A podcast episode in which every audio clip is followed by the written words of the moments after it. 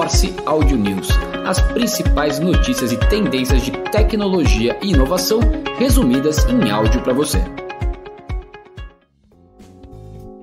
Olá, esse é o Audio News do dia 11 de dezembro de 2023.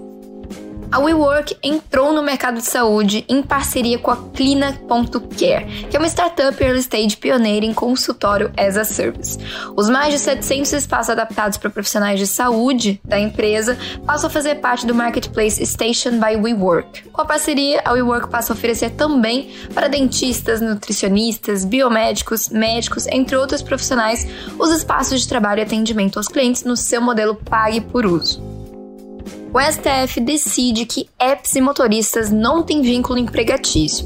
Os ministros já tomaram decisões contrárias ao vínculo em outras ocasiões, mas de forma individual. Esse caso, portanto, marca a primeira vez em que uma turma do Supremo apresenta uma definição do assunto. O ministro Alexandre de Moraes considerou que os profissionais cadastrados nos apps possuem flexibilidade para aceitar corridas e cumprir os horários que preferirem, o que removeria a exclusividade com uma empresa só e poderia criar o vínculo de emprego.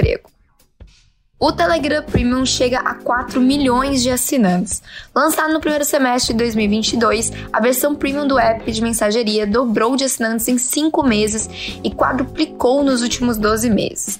No Brasil, o Telegram Premium custa 20 reais por mês na assinatura mensal ou R$ 12,50 na assinatura anual. E o Morse está por lá também. Receba o Morse News direto no seu Telegram.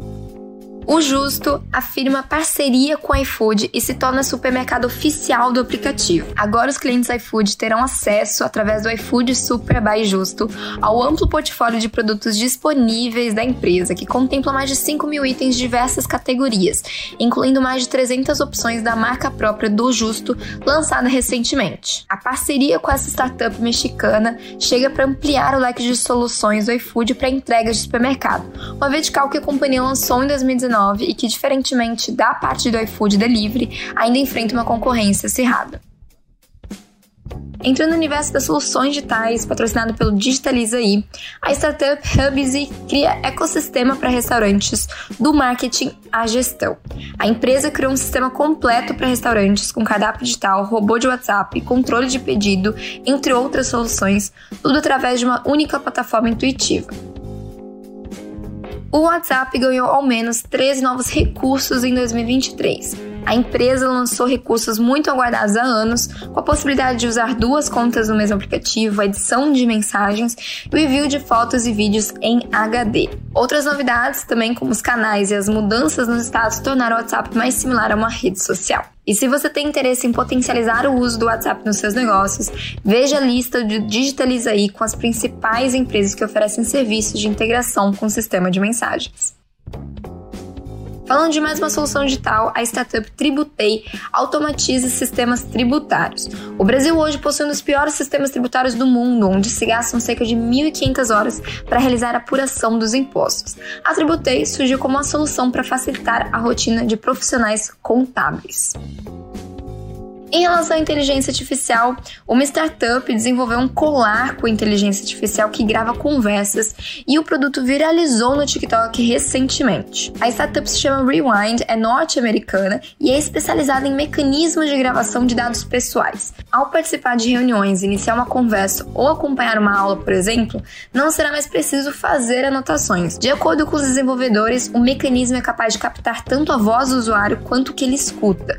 O registro em seguida é transcrito, criptografado e armazenado no telefone do cliente para ser consultado posteriormente. O aparelho está disponível apenas para pré-encomenda, sem data prevista para entrega e sem valor definido.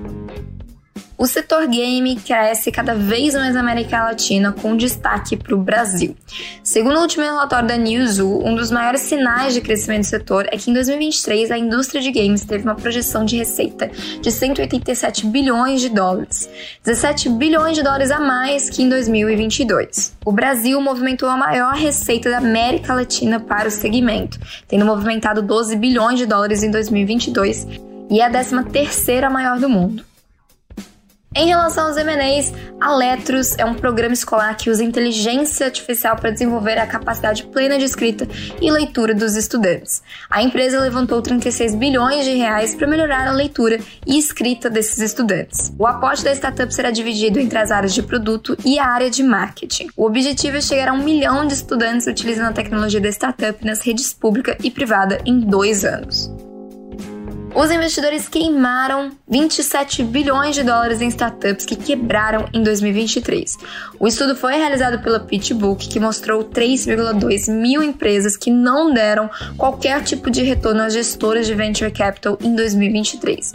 O valor é semelhante ao montante que já foi investido em startups pelos fundos de venture capital no terceiro trimestre deste ano. Ainda que 27 bilhões de dólares seja uma cifra alta, a tendência é que essa conta pode ser ainda maior porque muitas empresas quebram silenciosamente, e os números não incluem as perdas de empresas públicas ou aquelas que também foram adquiridas.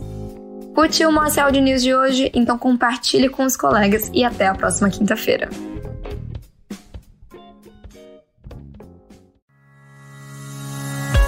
Morse Audio News.